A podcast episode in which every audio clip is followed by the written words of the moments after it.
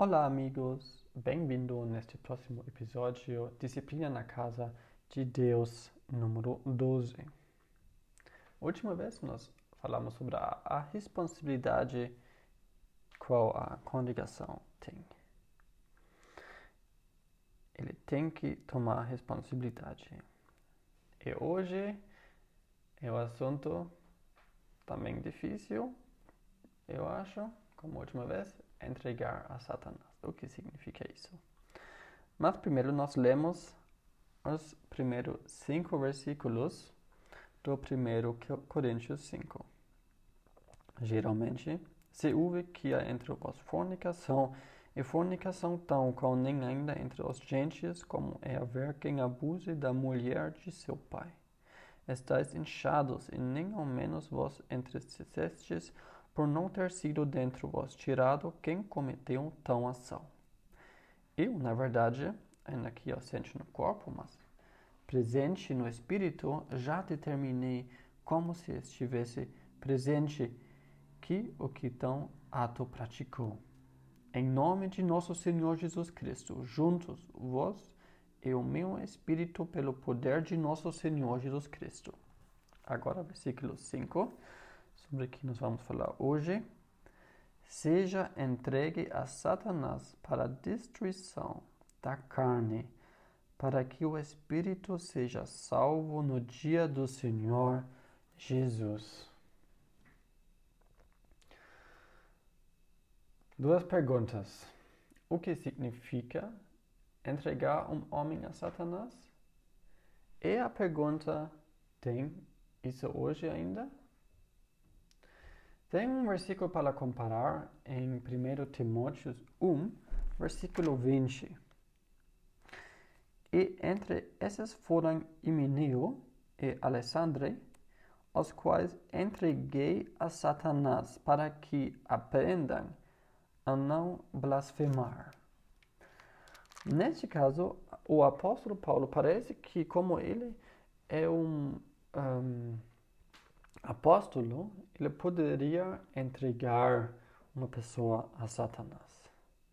E neste caso, em Timóteos, ele mesmo fez isso. Mas aqui em Coríntios, não. O que significa de ficar nas mãos do Satanás, ou entregar a Satanás. Quando nós pensamos em Jó, ele também estava no mal de Satanás. Claro que ele não estava aí porque faltou fé. Não, lá estava um, um caso único que Deus deixou Satanás agir na vida dele.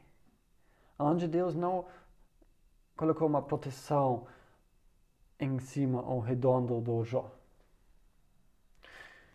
E só uma coisa para aprender nesse caso, que pode ser que quando nós somos, ou quando alguém está nas mãos do Satanás, vem sofrimentos também corporal.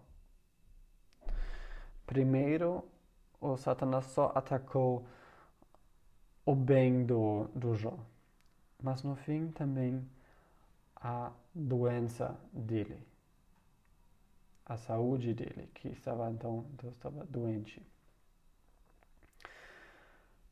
Para que o espírito seja salvo no dia do Senhor Jesus. O dia do Senhor sugere, sem dúvida, no lado, o lado celestial, do reino futuro, e com isso conectado como tribunal de Cristo. E nesse momento ali vai ser pelo visto se o excluído foi um irmão ou não. Aqui nessa terra nós nunca podemos falar isso com certeza. Claro que nós podemos olhar os frutos. Nos frutos vocês vão é, reconhecer. Não sei como, como as palavras exatamente em português, mas em alemão é assim. Podemos ver frutos de alguém, mas com certeza que alguém tem a vida eterna não, só Deus sabe. No fim, nós vamos também ver um versículo sobre esse assunto. Então, o que mais aprendemos nesse versículo? Que não é uma fórmula uma formulação que traz alguém no condição, condição de um, do exclusão. Isso é a mesma coisa com outras coisas, como casamento, por exemplo, valores, batismos. Não é as palavras em si uma formulação que tem esse efeito. Autoridade apostólica. Nós não sabemos com certeza, eu não, não li aquele livro que eu, eu li sobre este capítulo, se é com certeza ou não, mas parece que o apóstolo Paulo tinha esta autoridade porque ele era um uh, de apóstolo. O que significa para nós? Este versículo 5. Primeiro, antigamente, o contraste entre fora e dentro estava maior porque a decadência cristã diluída muitas coisas. Antigamente estava mais preto ou branco. Em todo caso, é excluído permanece na grande casa, mesmo que ele não pode desfrutar o bênção de Deus. Ele não é mais na na área do bênção de Deus, mas em, em todo jeito ele fica permanece nessa grande casa eh, em Timóteos, carta de um, Timóteos, nós também aprendemos sobre essa casa, né? Onde tem todas as pessoas que falam eu sou cristão, todos dentro que batizou uma vez como criança ou adulto. Um, eh, pertence a esta grande casa de Deus. Quando uma congregação remover a pessoa mal do seu meio, ela não entrega ele para Satanás.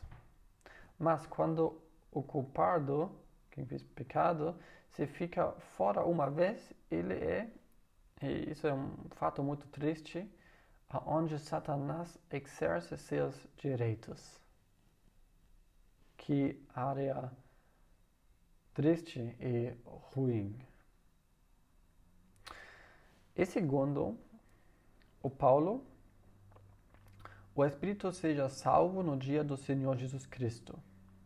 O exclusão, que é um filho de Deus, não vai ser pedido eternamente. É? Segundo Timóteos 2, versículo 19, fala é um, um versículo que nos dá muito fundamento, que é muito importante para nós. Todavia, o fundamento de Deus fica firme, tendo este selo: O Senhor conhece os que são seus, e qualquer que profere o nome de Cristo apartar-se da iniquidade. O Senhor conhece os que são seus. Então, no fim, a disciplina sempre, mas sempre tem que incluir o pensamento de renovação. Vamos sempre ter também fé que mesmo se nós deixarmos uma pessoa, estamos colocando uma pessoa em exclusão, em disciplina, vamos ter fé e acreditar que Deus pode agir na vida dele e que essa pessoa tenha a possibilidade de voltar. Então, nós próximos, um, próxima vez nós falamos sobre versículos 6 a 8, sobre o fermento e os efeitos do fermento. Muito obrigado por escutar. Não esquece de orar e, como sempre, estou feliz da sua resposta. Tchau, tchau. Até a próxima vez.